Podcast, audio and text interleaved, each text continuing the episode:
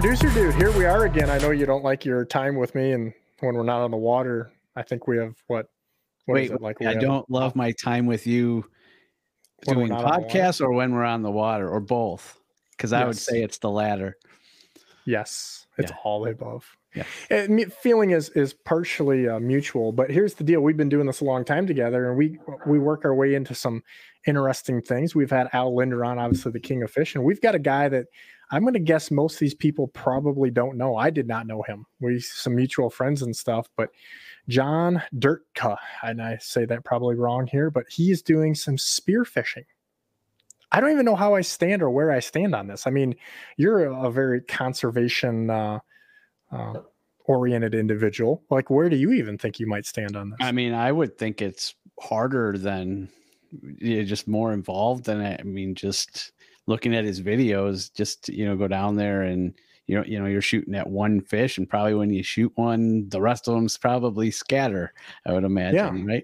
yeah, I, so- I, I, I don't even, I, even from an ethical standpoint, also like these are the questions I'm sure people are going to bring up. But truthfully, we're not here to. Uh, I- we're going to learn about this, I would imagine, because I'm going to, you know, pull no punches and, and figure some of the stuff out. But I think the biggest thing I want to learn about this habitat, like he's got some videos he sent us, and you know what what you can learn from that. So our guys that follow us and you know say, hey, I'm not into spearfishing, like yeah, I get it. Neither am I. I'm not going to be doing this. But I think they need to stay tuned because these videos that we've already watched here, that we're gonna, I- you're probably gonna put some in the podcast, aren't you? Ultimately, Yes. so the, the fish like learning uh, what i mean this is like a giant Aqua-Vu camera right and some of the stuff that we kind of talked with him about is crazy so i think that's going to be enough to to keep a lot of these guys engaged in this because i know i am i'm definitely wanting to know more and more about this so Yeah, he just can sit on the bottom and observe what happens to these fish and what they do. I mean, he just sits down there and watches, and and it's pretty cool. crazy stuff so let's get him on here because i don't even know where where to go with this but i i, I imagine we're going to go down pandora's box here we have john durtka did I, did I even say that properly Close enough. I, I won't. I won't give you any crap about it. We're- just going to call you John moving forward. I love it. So I don't even know how we really got here. It's, it's funny how the fishing world works, you know, but I had seen a few things on Instagram, you know, people send stuff around and I see this guy spear fishing, right? Some people when you hear when you hear that and you don't have any anything else and you just think in your mind like what's that mean? You're kind of like I'm thinking Hawaii, I might be thinking Native American, I might be thinking like I don't know, like what's going on, but yet we we we know some mutual people, right? And you Yep. start looking into this, and I thought, like, okay, I'm seeing some hate there. I'm seeing you getting blown up by people's comments, which we're no stranger to that because people on the internet are dipshits. But on the second half of that, I start seeing some of these videos, and we're hoping to sneak a few in uh, on the podcast for the people that are watching the video portion of this when it runs. And you know, you can learn an awful lot. Like that's really what I kind of want to pick your brain on a little bit because you know, like we think we know what's going on. People talk about mega live imaging and side imaging that stuff, but there is no substitute for seeing it with your own two eyes, man. Yeah, hundred percent. That's uh, that's. I mean, I've only been doing it a couple years, but I definitely learned a lot from being in the water and getting to see them in their natural habitat. How you know curious they are and different patterns throughout the day that I wouldn't have ever known. You So, know, so let's just let's let's start from day one here because I truthfully don't know shit about this. So how the heck do you get into spear fishing or, or whatever these proper terms are? I don't even know. So talk to us like we're ding dongs here because me and producer dude we're we're we don't know. Ding dongs, we're ding dongs. do you- Ding so dongs. How do you get co-host. into it? Like, what kind of gear you need, or just Well, I mean, just even, even maybe a little more than that. Like, I mean, again, drive- like there's people. want jump in the If you- water and swim with fish? Well, if you want to, if you want to be a professional basketball player, you you know you get a basketball for twenty dollars, you know, in the dollar store, and then you go shoot, you know, at a, at a park, right? Like, I mean, you, not that it's not accessible, but it's not as much. I wouldn't think. Like, I mean, like producer dude. I mean, do you know? Hey, if I give you five hundred bucks in, in you know ten hours, where are you going to go buy a spear gun for walleyes? Like, yeah, yeah. So kind of just how how'd you get started? How, I mean, how did this start? Yeah, I mean, my brother just posted some pictures on uh, Facebook of a tournament he did with the Michigan Spearfishing Association, and uh, me Oh. being the underwater adventurer that I was, you know, being a lifeguard, I just was like, "Hey, I just moved back from California actually, and uh, I'd been out there diving for lobsters and grabbing them by hand. And I was like, hey, I want to check this out and try it. It's essentially it was exactly like bow fishing, just you got to go underneath the water. And so I tried it. They had all the gear for me. I had a wetsuit, like a surfing wetsuit, because um, that water, you know, it gets cold. Uh, you know, fins, a mask, snorkel, and uh, that's pretty much all you really need to get into the water. The gun, you know, was a little bit extra, but uh, you get in and you start, you know, you learn real quick, like, okay, you know, how to hold your breath and how to equalize your ears because of the pressure from uh, that, and then you just what we were doing is finding structure, finding any kind of break walls or anything that we could find that you could swim along the side of and just try and find fish. So there is a producer, dude. We've learned already very quickly because we are ding dongs here, but there is an association in Michigan for this. Is this yeah. like is this held in a in a church basement or like what what's going on here? It's you know it's just a little website and a little club that we put on a little tournament every year because there's only you know maybe 50 or 60 of us that really do this you know that's 40 more than i thought but okay. Any kind of consistency. And uh you know you got a little bit of new people coming in here and here and there but uh, we just kind of have a little association just for our crew just for uh i don't know just for the club charter or whatever. And then uh that's just kind of how you get your name in for uh you know just like walleye association you know walleye fishing association the uh, salmon you know charter associations and things of that nature. They all have associations. Associations can give feedback to the DNR and the Natural Resource Commission, and that kind of is how you become part of the fishing community. So that's why they started it to get involved in the community and ultimately have what we had happen here was get more opportunities. So, do you know off the top of your head, ballpark, like how many states even have laws that allow this? Nine. Nine inner non-coastal inner like inland states like Montana, Utah, Arizona, Arkansas, um, Wisconsin, North and South Dakota, Michigan. Uh, I think there's a couple more in there now, but most and that's for and I when I say that I mean game fish. Most all states except like I think maybe Florida doesn't have rules regarding uh, freshwater rough fish spearfishing so like we can go shoot carp no matter where we're at pretty much. But yep. if you want to take a game fish for people that don't know that would be like a, a largemouth bass that would be a walleye stuff like that. Yes. Yep. Very yeah there's about nine non-coastal um, states that allow freshwater spearfishing of game fish so you, I have so many questions. So yeah, so, so you, but you went through a whole process to get this legalized here in Michigan, right? Talk about that process and what you had to do to get this on the map here in Michigan. It's a whole rigmarole, man. It, I'll tell you what. I went in front of the Natural Resource Commission and just told them about what spearfishing was and the physical challenges and the opportunities as far as seasonality goes because of the water temperatures kind of restrict you, water clarity restricts you, and things of that nature. And I just kind of gave them the whole, you know, hey, what do we got to do to get this opportunity to expand? Because right now all we're shooting is rough fish, your bowfin, your carp, your suckers. We were like, hey, we want to shoot fish that we can actually eat, you know. We don't want to just shoot fish and throw them away. And that's, you know, a big kind of barrier for a lot of people. They don't want to, you know, involve themselves in a sport where you just shoot fish and throw them away, which a lot of people were doing. So I just kind of told them about that. And they were like, well, go talk to the fisheries division of the DNR. And I talked to them, showed them videos. They talked with those other states that um, have freshwater spearfishing opportunities for game fish. They told them why they do it and the effects of it.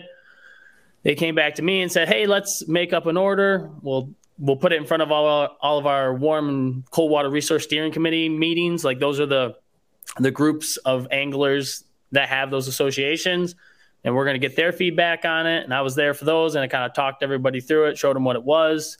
Uh, Jordan with Michigan Out of Doors helped me do an episode to explain what it was, and just over those you know three years and moving through COVID, uh, kind of slowed it down a little bit. But just talking with people, explaining what it was, um, just opening up on minimal waters, and then we have to report everything we do, and that you know over three years we just got it passed to uh, allow for uh, the northern pike, the lake trout, and the walleye on certain portions of Lake Michigan and Lake Huron. Producer, dude, are you shocked that this could be done in three years with the government? And during COVID. That's and and it's Michigan. No offense. Yeah. As, as a, as a and they were receptive, and you, I mean, no one, pu- you know, put roadblocks in front of you or anything. I mean, what were some of the challenges? uh, explaining to people, you know, how you're going to tell the size of fish underwater when you're swimming down there with it. Uh, a lot of people worried about that. Um, people, a lot of people worried about, you know, over harvest of like trophy fish was a, a big worry, or um, uh, over or pike was another weird one. I didn't nobody I nobody really thought about pike was going to be an issue, but then everybody was like, "Oh, you're going to shoot all the pike," and then everybody in Lake Superior actually that was the reason Lake Superior got removed from the orders because everybody thought we were going to shoot all these giant lake trout or something. So uh, they got rid of that part, but uh, it's just a three year trial. They want everybody to um, to report and just kind of see who's doing it, when they're doing it, and how many fish are really, you know, ultimately harvesting, what kind of impact we're having. Because this isn't catch and release. This is, you know, purely to harvest fish for eating. So that's uh, a, a factor for them. They're like, hey, you know, a lot of people catch and release or whatever. What about you know those people and, and their say in the matter? And so those are all the kind of things Well- you got to work through. And that's you know I started looking through some of the comments on your stuff, and I'm like, dude, you could be a professional fisherman with the haters that you're getting coming at you with some of that stuff, right? And and but the funny thing is, is is it, you know I don't even know where I stand on this to be perfectly honest, because I'm so naive and, and coming in just but open minded. But I would tell people that are like not even open minded at all, or maybe they're they're coming at where I'm at with this, and be like, listen, I know an awful lot of fishermen that are shitbags. And these guys take fish and they roll them around on the carpet. They hang them out for pictures for 20 minutes. You know what I mean? They lay, Right. lay them around on the floor of their boat. They got slime coat off. And then they're like, oh, look at me release this fish. I'm such a good human being. and you're like, no, you're a shitbag. Uh, and, you know, and so that guy, like, again, there, there's so many places where you see guys rip hooks out and they throw fish back that are bloody. And it's like, you may be releasing that fish, but that fish is not going to live. Like mortality rates on this, or if you catch a fish in the summertime that's 75 feet down, you know, which which we do, right? Like Right. that fish is dead as a doornail, bro. It just is, and that's like on with my guide service. So that's like a catch and go home trips. We don't do catch and release at that time Right. year because it's it's catch and kill. So again, like where I'm going with that is, if somebody goes out on one of those trips, you know, like let's say with me in a boat, Mhm. and they're like, yeah, we keep our however many fish limit, 15, 18, whatever, depending where you're at. And then they're like, oh, but we released 40 fish. And you're like, you probably killed 50 fish, 60 fish today versus you going out and you taking five and you're like, I'm out. And you could be more specific. I almost think that this is actually, again, I haven't thought this through, but it almost seems like it's even more conservation oriented because you can, you're literally choosing, you're Yeah. hunting. Selective, You're- you're yeah, selective, har- selective harvest. You know, I see a school of ten fish. I'm not shooting at ten fish. I'm shooting at a fish, and I harvest that fish, and I don't touch, handle, or harm any other fish in that process. But I- and you know what? I think maybe some of the stuff came from because again, back in the day, right? Like everything was like a different world as far as you know, like guys who were fishing in the Dakotas. Now you got Facebook, and I know what happens in the Dakotas fast as I know what happens out my back door. Right. And and there there are guys that I have been doing this out there for a long time, yeah. legal or not legal or whatever. I'm just I know legal that in, in the Dakotas. Yes. Yeah, yeah, that's been going on a long time, and and part of the heat that those guys were taking was is when you go fish a tournament out in some of those bodies of water. Let's say twenty pounds wins it, so that's like a mm-hmm. four pound average. Like you're the man, and these dudes were slapping some freaking eights, nines, tens, and aboves on rocks, and all of a sudden people are having a big problem with that. So I guess where, where do you stand with that too? I mean, are you trying to to shoot a ten pound walleye because you're like that's the, that's the trophy like if you were deer hunting or is this more of like where are you at with that That's a great question, actually. So I'm I'm most of the fish I'm harvesting are between like three and like five and six pounds. Those are like the majority of the fish you're gonna get. Those are the majority of the fish you're gonna see. The bigger fish, they're kind of weird. They kind of hang out by themselves sometimes. Earlier in the spring, you'll see them a little bit more schooled up, but they're pretty skittish. They don't they don't like hanging around you. I've only shot one fish that was ten pounds, and uh, it was we're, we're going to get into the sp- specifics of that a little later so don't get too Okay. deep on that one yet Okay. that, that's on my little my hit list okay.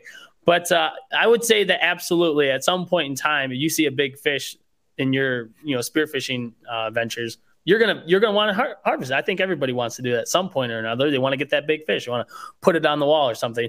But at a certain point, I think you know, with a certain skill level comes a certain amount of responsibility. Sure, I can get a 10 pounder and I have access to them, but just because I do, I don't want to do that all the time because at a certain point you're you're going to overrun your own resource. Just like if you shoot too many bucks or smaller bucks or you know too many bucks in one area, you're going to eventually run all your bucks out of there, or whatever the case is. So I, I well, definitely think it's going to be an individual choice, but I myself have already felt as soon, as soon as I got my trophy fish, I was like, okay, I'm good on my, I'm good on a bigger fish. I'm I'm going to take my normal fish or my one or two or whatever, and I'm going to keep on the the size of the fish that I like. Because especially with the bigger fish, and you start getting to those upper tens, you're to start getting the fish that aren't as quality eating like your you know three, four, five pounders are.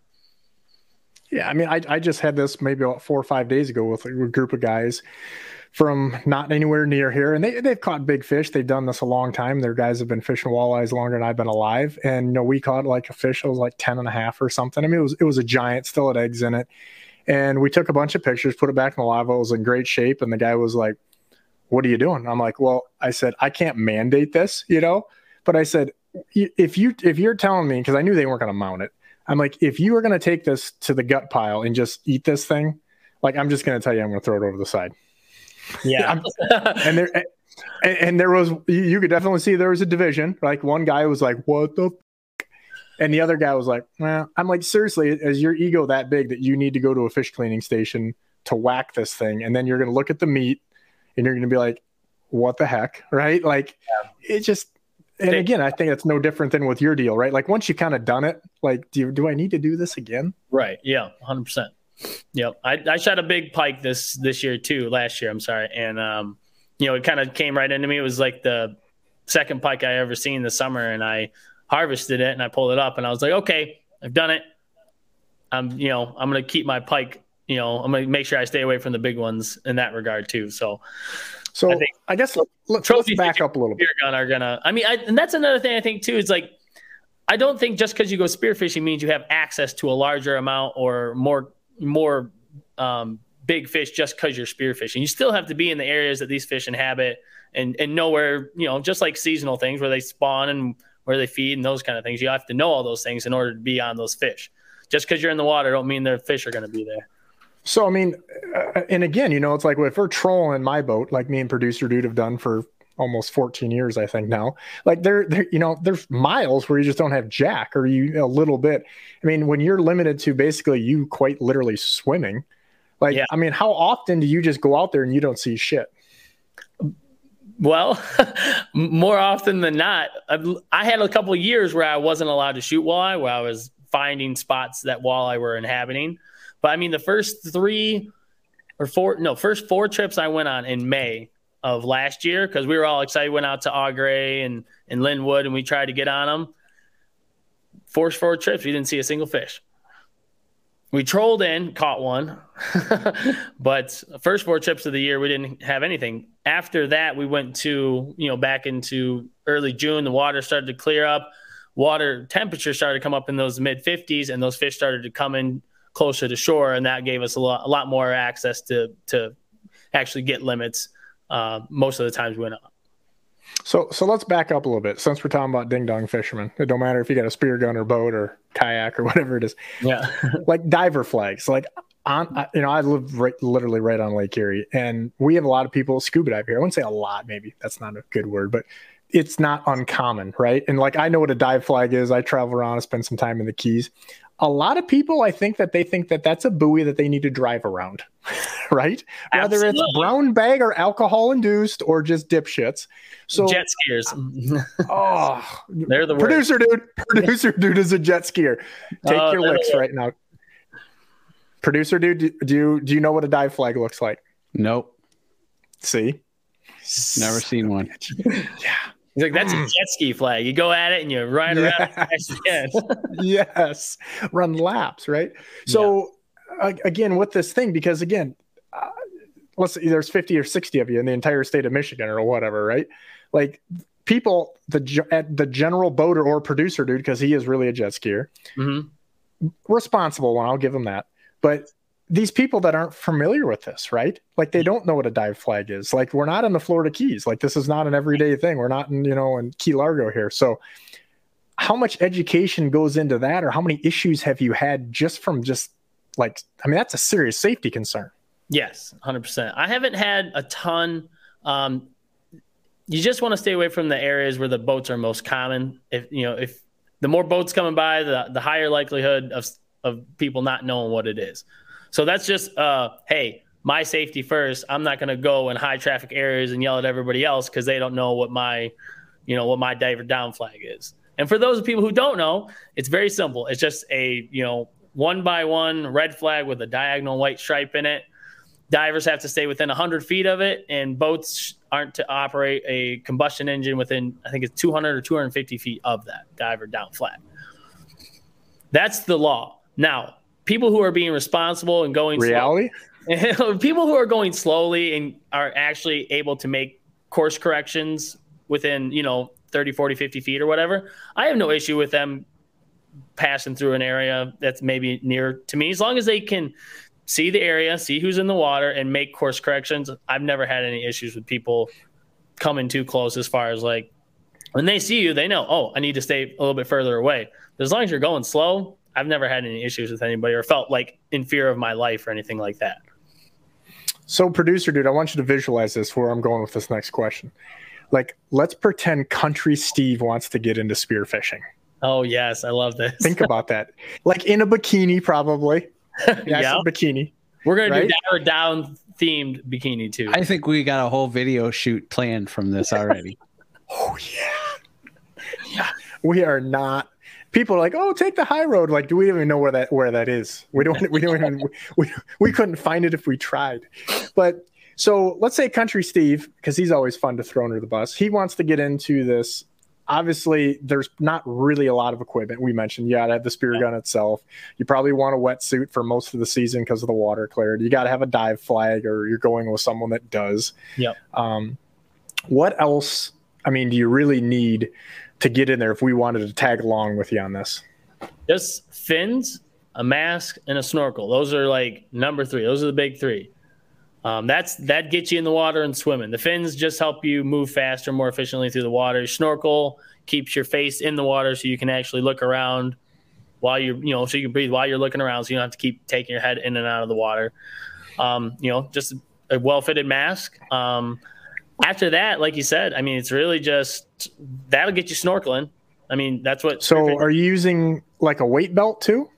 if if you need one, uh, that's all depending on you, right? How thick is your wetsuit? Uh, how you know what is your like uh, what's your uh, body fat content or your buoyancy level or whatever, right? The the more buoyant you are, the more weight you're going to need. Me, I don't need that much weight. I usually use like I don't know five six pounds, and I use about a five millimeter wetsuit for most of the season.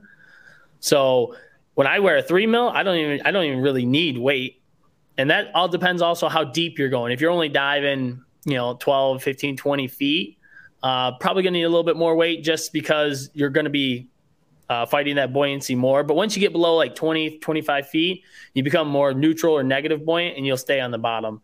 So that, that so weight becomes less necessary. Do you ever do this with technically scuba diving? No. I'm is not that legal to do? No, it is not that was part of the process. People were concerned about uh, like fair chase and scuba diving giving you an unfair advantage to be underwater for a significantly longer time and things of that nature. So, um, not, and most people I know don't do it just because it's a ton of gear to haul around and it's pretty, it's, you know, spearfishing is generally already pretty expensive as it is. Then add another $2,500, $3,000 worth of uh, scuba diving gear. And it's like, you know, you want to be light and, and easy in and easy out when you go spearfishing. So not a lot of people producer dude with the scuba I think, gear. I think Country Steve might be out. Yeah, because of the, well, I know. I think he might be out. Yeah, I can't breathe in underneath did, water. Did you say no comment? I said no comment. I had a comment, but I'm not going to say it. Okay. Look at you taking the high road that you didn't uh, yeah. know where it was at. okay, so that's interesting. Again, legality wise, because I just start thinking again. I, I realize, you know, I, I, always think walleye, walleye, walleye, right? Mm-hmm. And that's just some of your stuff that I've seen. But uh, I, because walleyes, again, you think about generally speaking, yes, in the spring and the fall, shallower maybe, but generally speaking, still like somebody's like, oh, they're shallow. Well, maybe 20 feet is shallow where they're at, like where I'm at now. But mm-hmm. yet, if you got a if you got a snorkel and you got to dive down or get in range or, or visibility, like all of a sudden, twenty feet miles will be two hundred.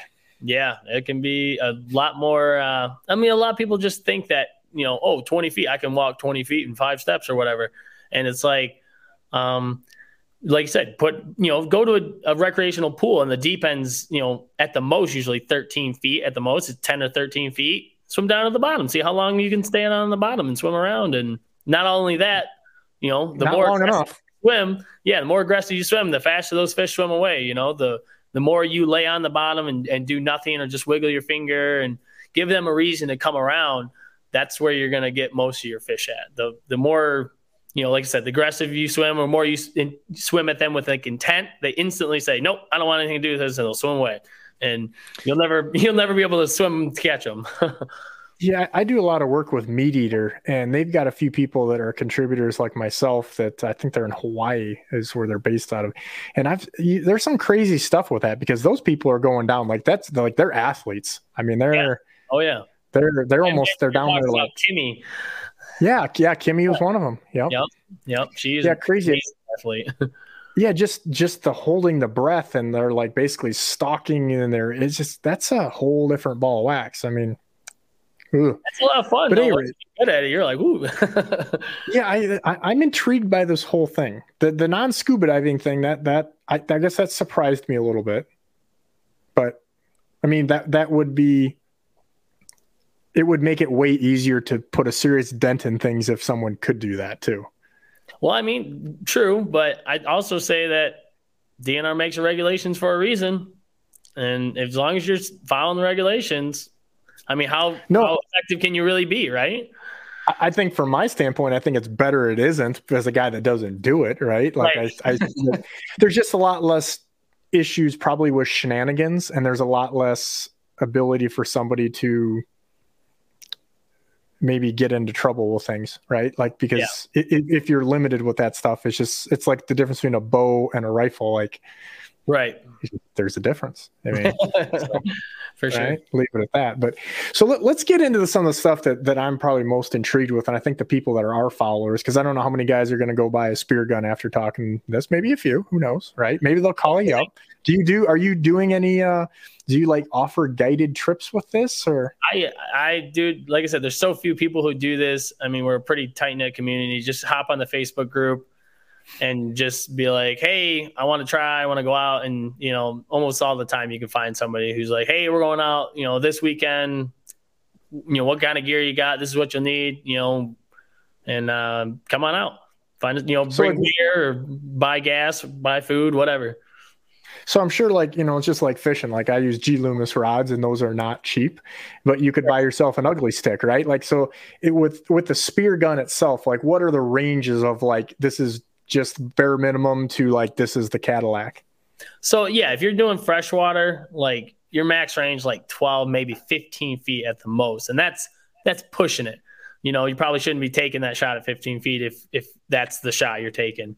Um, but I, the range really doesn't uh, change that much. Like the water just kills that spear. So you got a really heavy spear, and you put basically all you can do is put bands on it, right? And more bands you put on it, not necessarily the further it'll go, but the more force it'll have when it gets there, because you're limited by a, a, lanyard essentially on the spear itself, which uh, I think according to the state of Michigan can't be more than 20 feet long. So by definition, you're already limited to 20 feet. But most of those guns, those spears just don't have the accuracy or the punch to get out to 20 feet, especially what we're using because a lot of these fish are using in cover, you know, on rocks and things of that nature. So a more powerful gun is even worse in that situation because if you hit a rock, you're going to basically destroy your shaft. And once you destroy your shaft, you're done. So you don't want to do that, right? So small, shorter guns with a couple bands are usually the, uh, you know, the go-to. You can get a decent gun for about 200, 250 bucks. Um, or you can get a nice custom gun, a wood gun or something like that. And you can spend, you know, well, really as much as you want, but a good custom gun is going to cost you a thousand, twelve hundred bucks. So on, on, the actual, I guess it would be a not an arrow, but a bolt, right? So on that, is that definition wise the, the yeah, just I just call them spear shafts. Okay, so on the spear shaft, like the point itself, is it just literally like looking like a bullet shape or is there something else on there that like keeps the retention like you had when you're um, shooting a bow for like carp so yeah there's these little things that call them shark fins that hide on the on the back of the fin and we have these on the actual band itself. It's called a wishbone. You just load that right on there and that holds that tension. You have a trigger mech on there and then um, on the end of that spear, it looks almost like it depends on you know different manufacturers have different styles of points or whatever, but it's just hardened steel, and some of them have like almost like a trocar tip, like you'd find on a like a uh, like a broadhead, and and a flopper. Some of them have two floppers, some of them have single floppers, but once that goes through the fish, that flopper opens up, and just like a barb on a hook, it just kind of finds something on the fish and holds them on, and that's how you get them in. Interesting. Producer dude, are you are you thoroughly at the edge of your seat right now? I am intrigued. This sounds fun. Um, I can just see him on the back of a jet ski looking like Rambo, one in each hand. so I'm gonna ask the I'm gonna ask the question you probably get a lot is how long do you stay underwater? Okay, so your general most people I go with longer than me. 30 to 45 seconds if they're comfortable in the water. Um, I'm I've trained and I, you know, um, I run and I do breath work and I've taken free diving classes and I've kind of learned how to be more comfortable in the water and I can hold my breath for about two minutes while I'm oh. underwater actively searching. Wow, that's that's huge. Like that's the difference between you're no Kimi. Don't get me wrong, but I mean you're right. doing it. Yeah, I, have touched 100, almost 93 feet on the line, so I've been able to dive down 93 feet and come back up on a single breath. Now, when you go in, how far away from like you find fish right? Uh, do you do you have like a sonar and you look for fish with the sonar or you just know the spots and you go in and hope they're there? I mean how does that work? I just get in. We tried the sonar thing back when we were in uh, linwood and, and Au Gres trying to find them. We, we were marking fish and we jump in the water and look around and we just never were able to locate fish like that. And that's when we started to learn that it's just a temperature and a time of year thing. And when it gets to a certain point then you just start hitting structure near shore and that's when we started finding fish. And so we just kind of stuck with that. That being said we swim miles some days to to get a limit of fish. I mean one day it was like six hours and i probably swam two and a half miles to get six fish or five fish. It was like a significant amount of work to to get the fish. It was six so, fish total. I think riley got one and i got five and and the more you swim, the more you're kicking. That's when your endurance kicks in because I can't hold my breath two minutes every dive. When I really push myself and I really relax and I you know get a good breath, I can get down there and stay down there for about two minutes. But on a normal when I'm swimming around, especially at the end of the day, I'll be lucky to you know get over a minute on a dive. So I think the the thing that kind of comes up and it's like a three prong kind of question, I guess, but it all comes down to location. So you know, like restricted waters versus like from what I'm hearing from you right now, summertime is probably not the best time to do this, right? No, sometimes is the best time to do this. Really? Yeah. I would think just a depth thing or something. But so give me like location stuff. We're not asking for exact spots, but mm-hmm. more of like, are there places that you can't do this because of the regulations or yeah. restricted waters or is you know is there places just like like lake st clair has generally speaking, clean water. You know, Lake mm-hmm. Huron, super clean water. Yes. Um, where Erie can be greener, it's more fertile, right? Deal. So like maybe that's not as good. So give me a little bit on that location thing, or, or where you, you know, put in, or say this is a we wouldn't even go to this lake, for example, or time wise. Right. So I'll just I'll start with the waters that are available in Michigan currently for the new game fish. Um, tribal waters, uh, part of that consent decree that just got renegotiated um, we are not in any consent waters currently. So basically, from Grand Haven north on Lake Michigan is out of the question, and everything from Alpena north on Lake Huron is out of the question, and Lake Superior got uh, nixed altogether. So we are exclusive on Lake Michigan and Lake Huron for the walleye, northern pike, and lake trout. No Lake St. Clair, no St. Clair River, no Detroit River, no Lake Erie and we will not be in any of those waters. That was part of what we talked about. And we talked with a lot of the walleye guys and a lot of everybody, they just bass guys included. They were just like, hey, you know, we don't have any problem with you doing this, everything kind of like north of uh, Lake St. Clair and the St. Clair River, basically Huron and, and like Michigan up. we don't have any problem with that. But the big, you know, the big fishing, you know, I think it's like 35, 37% of all catch came out of Lake Erie. So a lot of people were just, they want to really protect that spot. And they're like, hey, if you're happy with these lakes, well, you can have those lakes and we won't, you know, we'll be a party in favor of. So that's kind of how that So works. do you think that was just because of number of anglers like, hey, let's not make this an issue because there's so many people at the party down here compared to a lot of yeah, people at the table were like, hey, you know, this is our spot, you know, essentially was what they were saying. And they were just like, hey, if you want us on your side, you know, you got to make a deal with us. We, you stay out of here and we'll let you go over here. And I was like, hey, it's, you know, you can't let perfection get in the way of progress. You know, we're just trying to get in and get some fish for ourselves. And, you know, hopefully over time, doing podcasts like this, more people will kind of come to an understanding.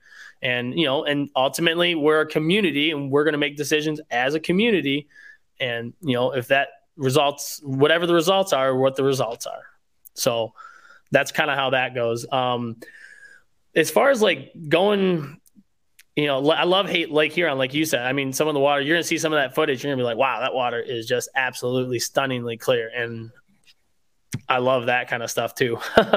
Um but i mean we just i mean whether it's boats or, or shore diving or whatever when the summer comes in those fish start to come in and they love weeds. And I tell you what, I was shocked at how many fish congregate in areas that are like pier fishing areas. I couldn't believe it. Some of the most, some of the highest density of fish I've ever seen are been within casting distance of the shore. So have we learned? Is there a certain type of weeds? Because this is where I think you know, obviously some people listen to this for however many minutes are like, ah, oh, this is kind of cool, but then you know we we want to learn some shit. So the type of weeds that you have. Now i realize from lake huron to someplace else this could change quite a bit but have you noticed especially if it's different bodies of water how the type of weeds matter? Or is there anything from a they love cabbage. That's mostly what we got. You'll find some coontail but mostly uh mostly cabbage. They just love it. And they love it um kind of sporadic not too thick. When it gets too thick they don't like it. It just seems like a little bit of crabgrass on the bottom's fine, but they just like tall, stringy stuff where they can just kind of chill in there. I got, you'll see more footage of it. I, will have it in there, but they just kind of float right in the middle of them. And we would take, when we couldn't spear them, we'll take um, just a spool line and just jig head in a minnow, and we'll just swim over top of them and just jig them just like that. so, so, well, I, I, think a lot of that's probably oxygen related if you're talking yeah. in the summertime. But so, how deep of water are we talking with these? You can see the bottom 12, 15 feet sometimes. You know, well, I think they're that, probably less that, spooky too. That varied depending on the day too. They seem to be deeper when the sun was higher, and then as it as the sun set, they would move in closer to the rocks. I don't know if that's because crayfish come out or the or the minnows were you know perch or whatever were hiding in there. That's textbook, man. That's textbook. Okay. Well, I mean, that's what you always hear. Like, you I mean, since you know, 30 years ago, when we didn't have all the fancy stuff, people was always say high sky, you know, go deep and low. Okay, yeah, yeah. Low. Well, I mean, like it wasn't super deep, but I mean, where the weeds were, and then that was the deepest part of that area or that weed bed would generally speaking, where, where you would find them at. Have you even seen when when you get in some of those those weed? You said they're kind of in the sparse stuff, but like when it's higher skies, do they get buried into the bottom of these weeds some for suspending or? Will sleep right on the bottom. I mean, they just lay right on the dirt and don't move a muscle, right in the bottom.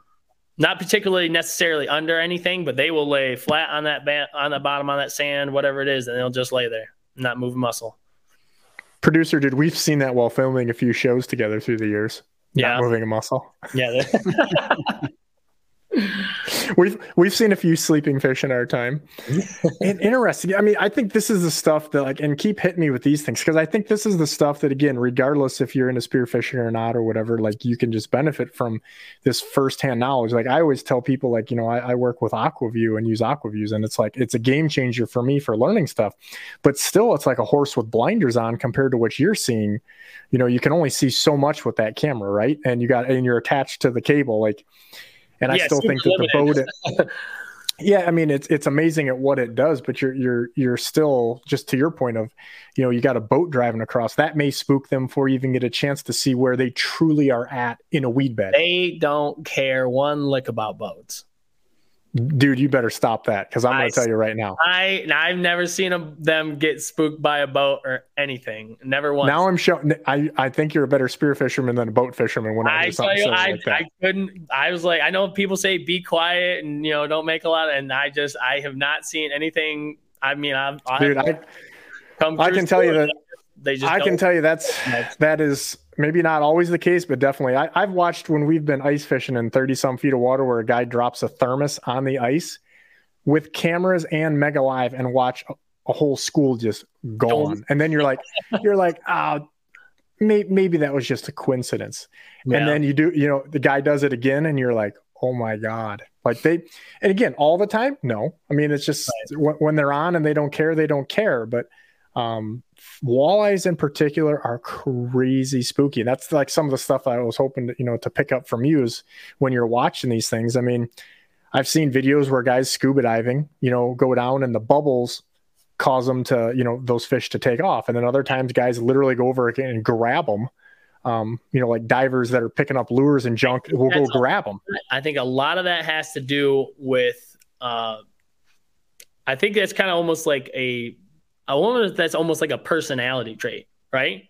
Some people are just skittish and anxious, and other people are like, "Oh, what's up?" I'll, you know, it's just like deer hunting. Sometimes a deer walk out into a field and just look at you, they'll, whether they smell you or whatever it is. And then other days they'll be right underneath your tree looking at you, and they're just like, "What's up, dude?" And I just there, there's a... have the same thing because I'll do the same thing. Sometimes I'll see fish and I'll go to dive, and as soon as I start my descent, boom, they're gone. They just don't want anything to do with me. And other times I'll just die right down to them and they'll just be like, what's up? I, I don't think I've ever said this publicly, but there's a couple guys in our neck of the woods, I'll just say that, that are really good bass fishermen that people know, and they're certified scuba divers, and they do it quite a bit. And now, especially with GoPros and stuff, Yep. old Big Daddy over has seen the videos, and and those guys will sit down on the bottom scuba diving, and they will bang two rocks together, and they will literally hand feed crawfish or gobies or minnows or whatever yep. to smallmouth bass, right? To smallmouth.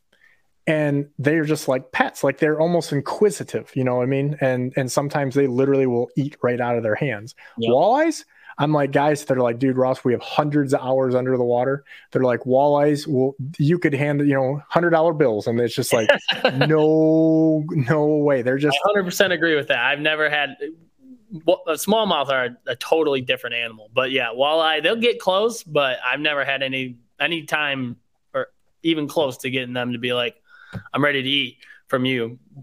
Uh, especially smallmouth though, they they just don't care. They'll swim right up to you, follow you around all day. They're like like you said, they're like little pets. They're just like, "What's up, dude?" And then, like I said, you start moving rocks and things. They start hearing that. That's another way I try and get fish to come in. You know, scratch on the ground, throw some some soot or dirt in the air sometimes that'll if a fish is hanging out, they might uh, turn their know, head. Ears come on in and say, "That's my that's worth a look." okay, uh, so you know, it's just like I don't care what you forget spearfishing or walleyes or whatever. Any type of fishing scenario, you I could tell you or anybody else could if you do it long enough. Basically, in direct um, opposition of whatever that is. Like hey they like shallow. No they like deep. Like you can have a million stories like that. Right. so but what are some things that you've learned over time with these fish that are like I, w- I would call it a correlation or something you could say hey maybe we're missing out as boat anglers that we don't realize that these fish are doing this or like the weeds is an example of mm-hmm. that right like most guys don't fish weeds enough they're a pain to get your lures hung up or whatever right. what what are some other things as far as maybe you know like i think about contours composition bottom changes you know yeah. stuff like that or love currents you know, anything where you get a some of my best spots current comes over drops off transition, rocks and sand or weeds or something like that. I mean, every fish in the freaking lake seems to be there. You know, that could be sheephead, it can be suckers, it can be, um, you know, smallmouth, largemouth, pike, uh, walleye, suckers, or uh, carp or gar, or whatever. I mean, it, when you get a good spot that has two or three, you know, habitat features or whatever, It just seems like everything will congregate there. There's like, oh yeah, current perfect, sand perfect, drop off perfect. Uh, thermoclines are another big one. I noticed that uh, fish definitely will pick a warm or or cold layer of that water to hide in their or you know whatever their preference is so they always reference it seems to seem they seem to stay around the thermocline but uh, whether it's a hot day and they want colder water or if it's a cold day and they want the warmer water they'll just kind of be i think a lot of that has to do when people find suspended fish i think what they're doing is relating to that thermocline where the colder water is down low and that war, little, that warmer water is just a little bit above it, and they'll just hang out in that warmer water just above that thermocline. That's probably something I've noticed. Interesting. And the sleeping thing too. The sleeping thing. I think that was just crazy to me. I was just like, I thought there was something wrong with them because I was like seeing them and they're just laying on the bottom. They're usually tucked up next to a rock or something, or tucked in the rocks, and uh, they'll just literally lay there and like. I mean, you'll literally see the the the sediment in the water that's on them because they've been laying there for so long. Just zonked. Wow. I was like, yeah, I, you know, producer dude, that's a question with all of our biology friends that we should ask. Like, do fish sleep or they are they like sleep? I mean, they, they you got to remember these are you know walleye. They call them walleye because of the reflective nature and the cloudiness of their eyes, which makes them a predominant night predator. And that is when they spend most of their time out foraging and, and getting a lot of their food and that's why you'll you'll see a lot of the the the uh, action we call it right that morning action and the evening action will pick up most and then your midday will usually be the slowest i almost guarantee it's because they sleep i know it's because they sleep. They do sleep but i mean when they're out all night that's they do have to eventually catch up and it's not like a full sleep like we would but they definitely i mean i can i've literally swam up and touched them and they'll just swim off and you know like a rude awakening. So we've learned that walleyes like to party. Yeah. And they they will sleep it off. Yeah okay. Interesting. So is there any type of structure like i mean like i i've learned stuff. I'm, I'm not going to put words in your mouth i'd like to see if it's a little different without baiting you too much here but like like size of rock for example. Because I've learned some stuff by both using cameras and just fishing and maybe getting in the water here and there. But anything that you've learned with that that seems to be from maybe species or or preference? Um so i've seen them so in a lot of the spots where i'll dive there'll be the big the big boulders almost like car size rocks where they'll you know stack up for the break walls i've seen them in there um, just kind of chilling in those rocks but mostly i see them i'll say just i mean i don't not nothing crazy just you know a two by two rock bowling ball that. And yeah, and just uh just rock usually, and they're just usually tucked up right next to it. Nothing, nothing too crazy. Get right up in those crevices. I mean, usually single rocks. I've seen them in like in you know big groups of rocks or whatever, where they'll kind of find a nook. But most of the ones when I see when they're on the bottom, like a, a place you, could fish, for example, without you know being right up in the you know on top of these break walls. Uh, most of them are, you know, pretty wide open, spread out rocks, and they'll just kind of random. And I can't tell you how many I've swam past that I just didn't see because I was on the wrong side of the rock, or you know, maybe they were just really cam- really well camouflaged that day. They they tend to blend in really well, um, but I they do. They'll just lay right on those rocks and just just sit there. So if you're like out, let's say at the Charity Islands, for example, like that water out there, as long as we don't have a giant storm, is like you could read a license plate on the bottom in 20 some feet, right? And maybe if now we get more towards Linwood, because I'm pretty familiar, I spent a lot of time on Lake Huron. If mm-hmm. we get more towards, um, you know, Linwood, generally speaking, that water is going to be a little more off colored, right? Yeah. yeah. So is does, have you noticed where that helps you with not spooking these fish or that you can get up closer to them or that they're more active in the off colored water versus the the uh, the super clean stuff i uh yes it, it's it's double edged right the clean water you can see a lot more so you can identify areas that are higher density in fish versus like when it's cloudier you can get a lot closer to the fish that's what I've noticed. Like when you got 12 foot of viz, be ready because when you see that fish, you know, usually they're like, how, you know, what are you? And that's, that's when you can get your shot versus like, if I can see 25 feet, I'm going to need to be on the bottom, laying and trying to attract them because most of the time they're going to swim away. So, that being said, this past summer, I had a really cool experience where we had a stiff east wind coming across Lake Huron and it blew a bunch of really cold, really clean water into this harbor.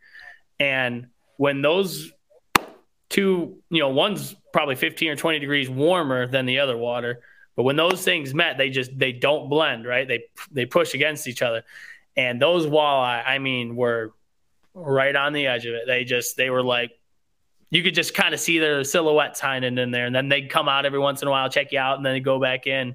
But they definitely preferred. That was the first time I had a thermal thermocline where it was like a a vertical one instead of a horizontal one. Like it was a wall of water pushing in warm, pushing against warm water, and they would stay in the warm water, but they would come into the clear, uh, clear cold water to check out the. That's super common on Lake Michigan too, like Bay de Noc or Green Bay, like super super.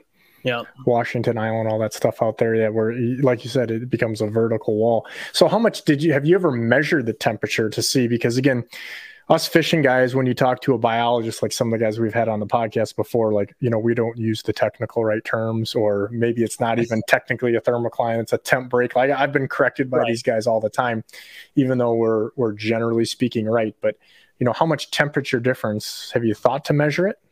I tell you what, if you're not wearing gloves, it hurts your hands. So I mean, to me, that's a good solid 15, 20 degrees.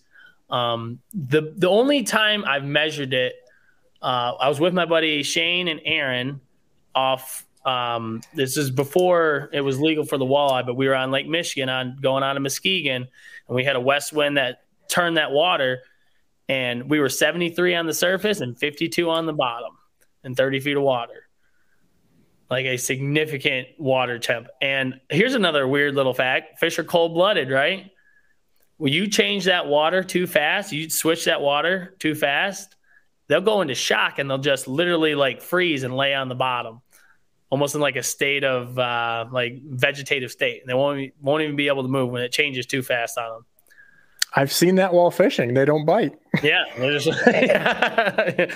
yep. When yeah, when the water temperature changes too fast and they're not ready for it, or they've been you know used to whatever degree of water, and the, they have a switch come in, they just straight up can't function, or just they're super super slow.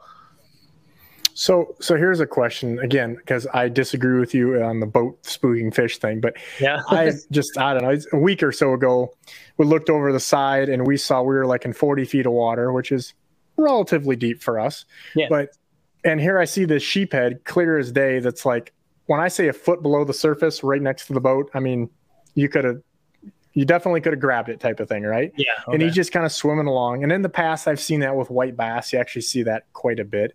I've seen it with walleyes a handful of times where there's almost like, hey, are they disoriented or what the heck are you doing?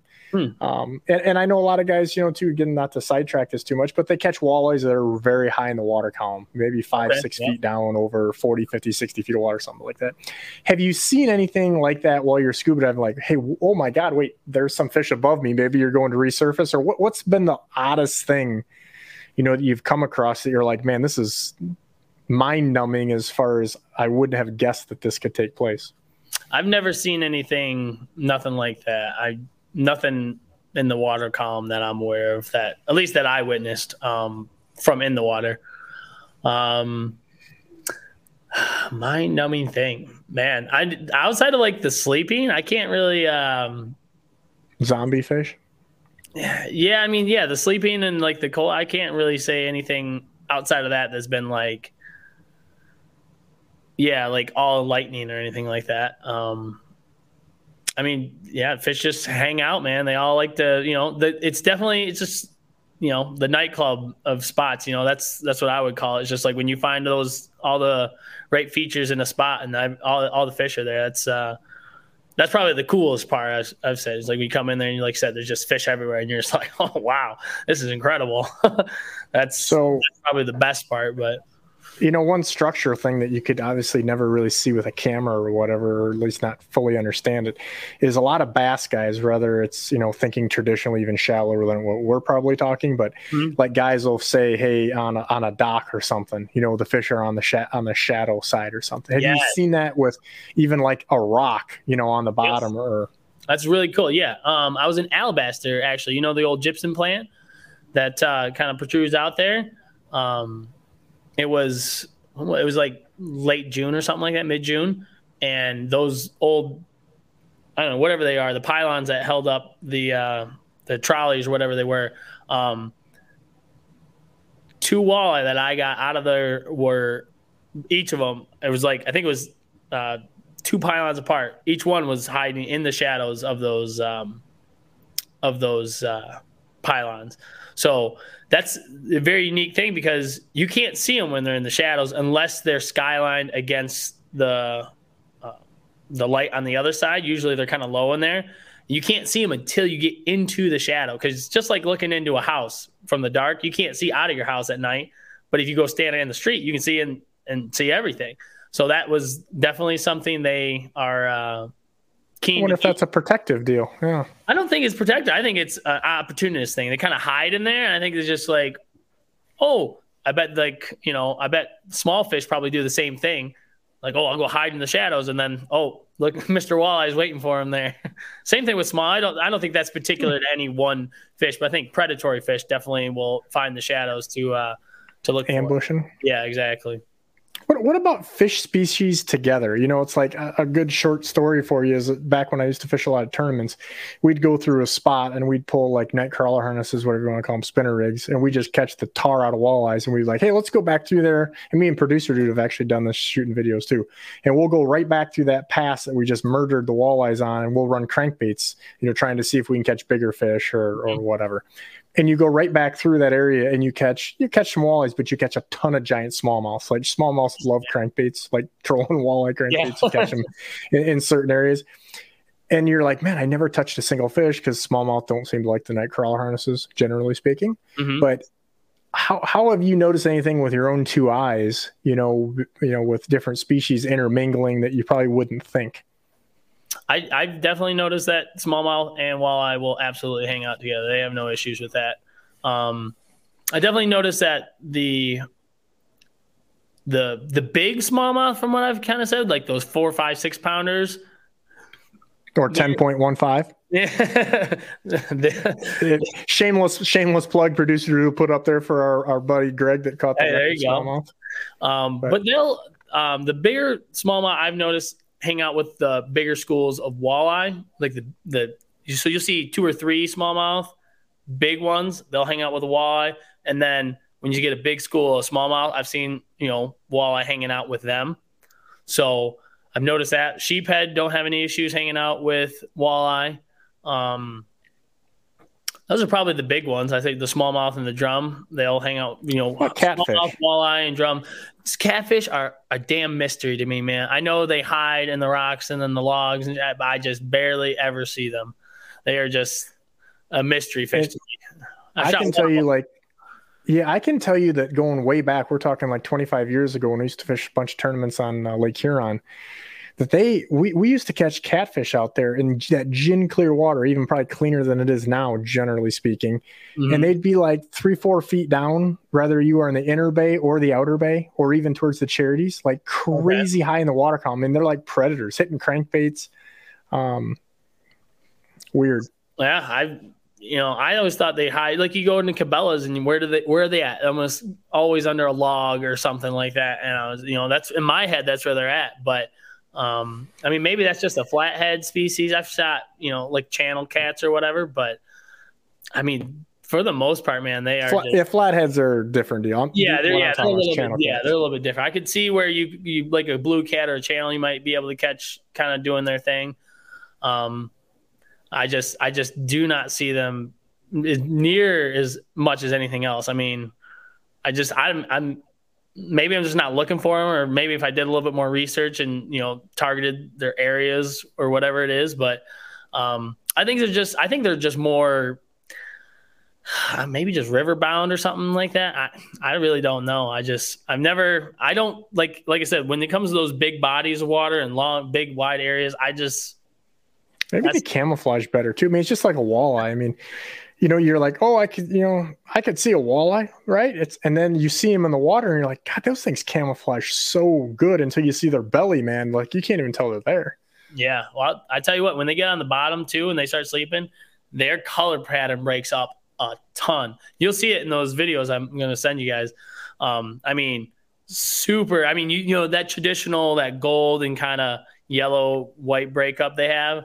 That is nothing like that when they're laying on the bottom, man. They are all colored up. They are just all broken up. And you're like, wow, that is just a significantly different looking fish.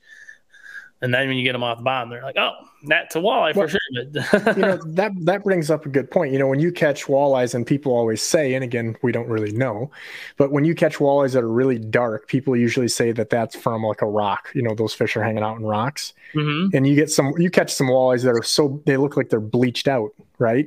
Yeah, yeah. I mean, they are they are like white, white, white. Have you noticed anything with coloration based on where they are, whether it's yeah, in weeds or rocks? If they're on sand, they they're going to blend in as good as they can to that sand. So if that means lightening up their colors or doing whatever they got to do, absolutely. And then definitely being on those rocks, they definitely break up And certain parts of them are dark, and then they'll have um, lighter colors. The shadow fish, like we were talking earlier, when they're in the shadows, they are significantly darker than their counterparts that run around in the in the sun. Producer dude, I think we have a question for Travis now. Uh, can these fish change their colors? Like Absolutely. how? Oh, I can, without a doubt, they can change it. Whether they're doing it like cognitively or not, I don't know. I don't think they're. I don't. I wouldn't say they're like an octopus or something like that, but they absolutely can. S- smallmouth. I do.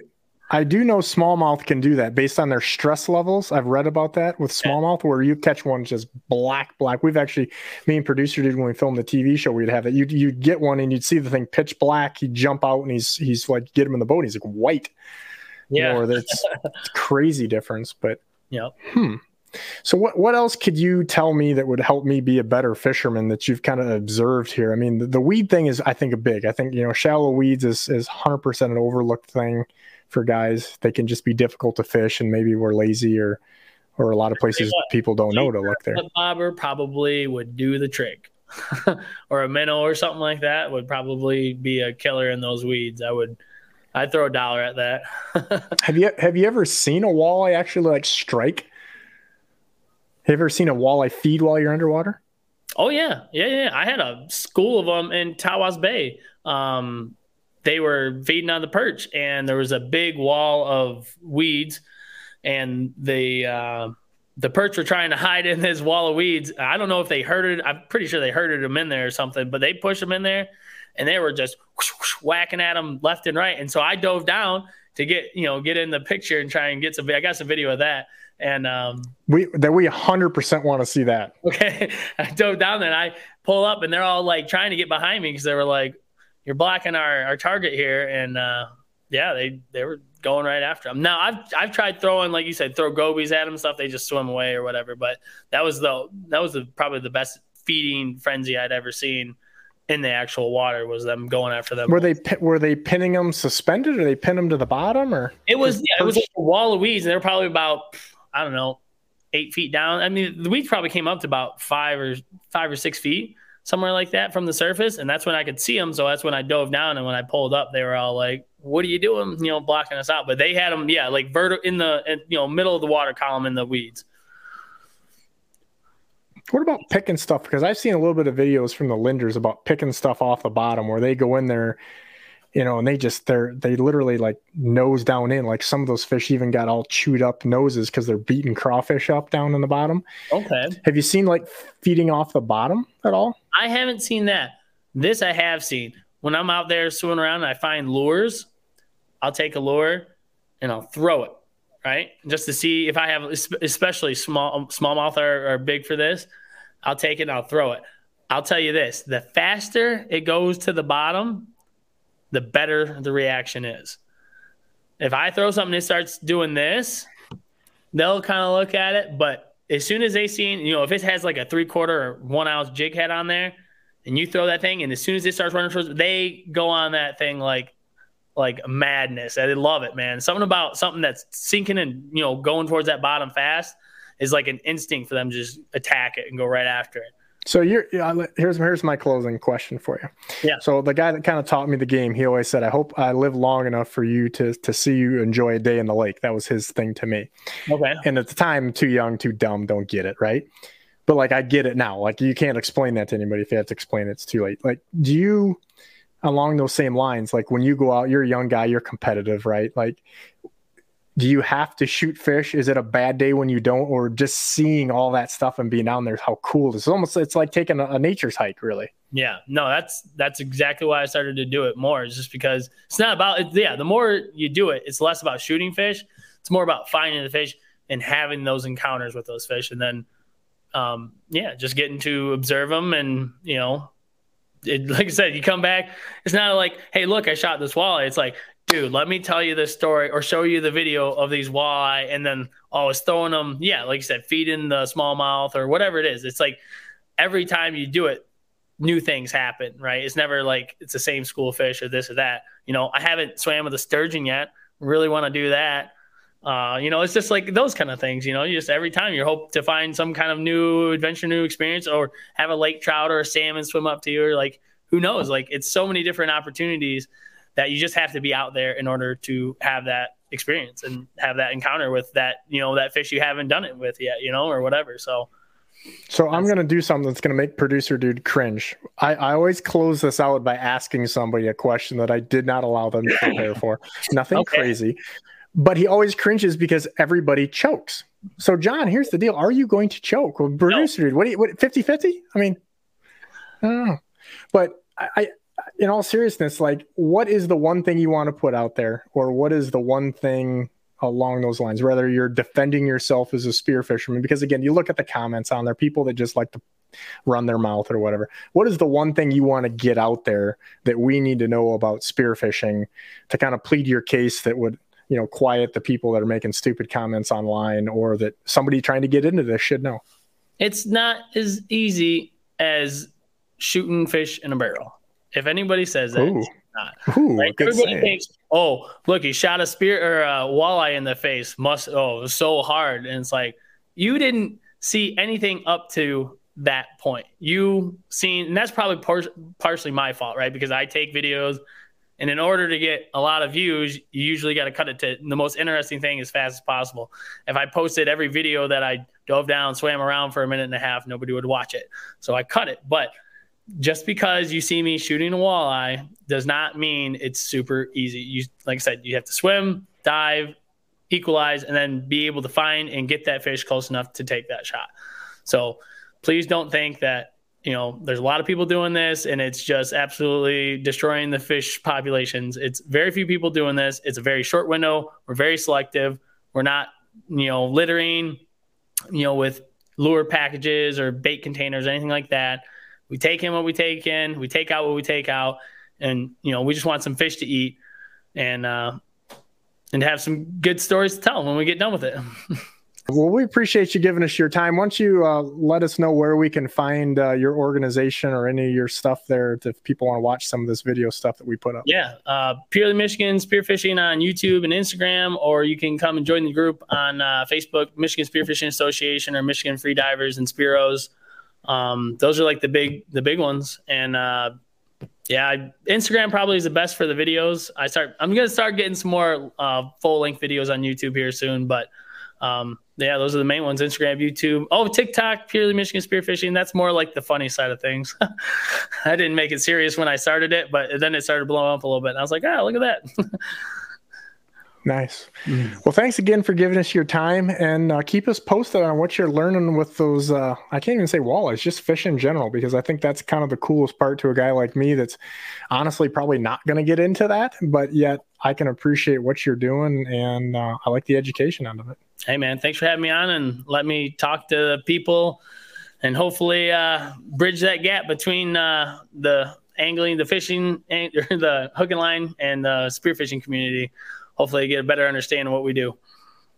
I think you did uh, you did them well tonight. So appreciate your time. Thank you, brother.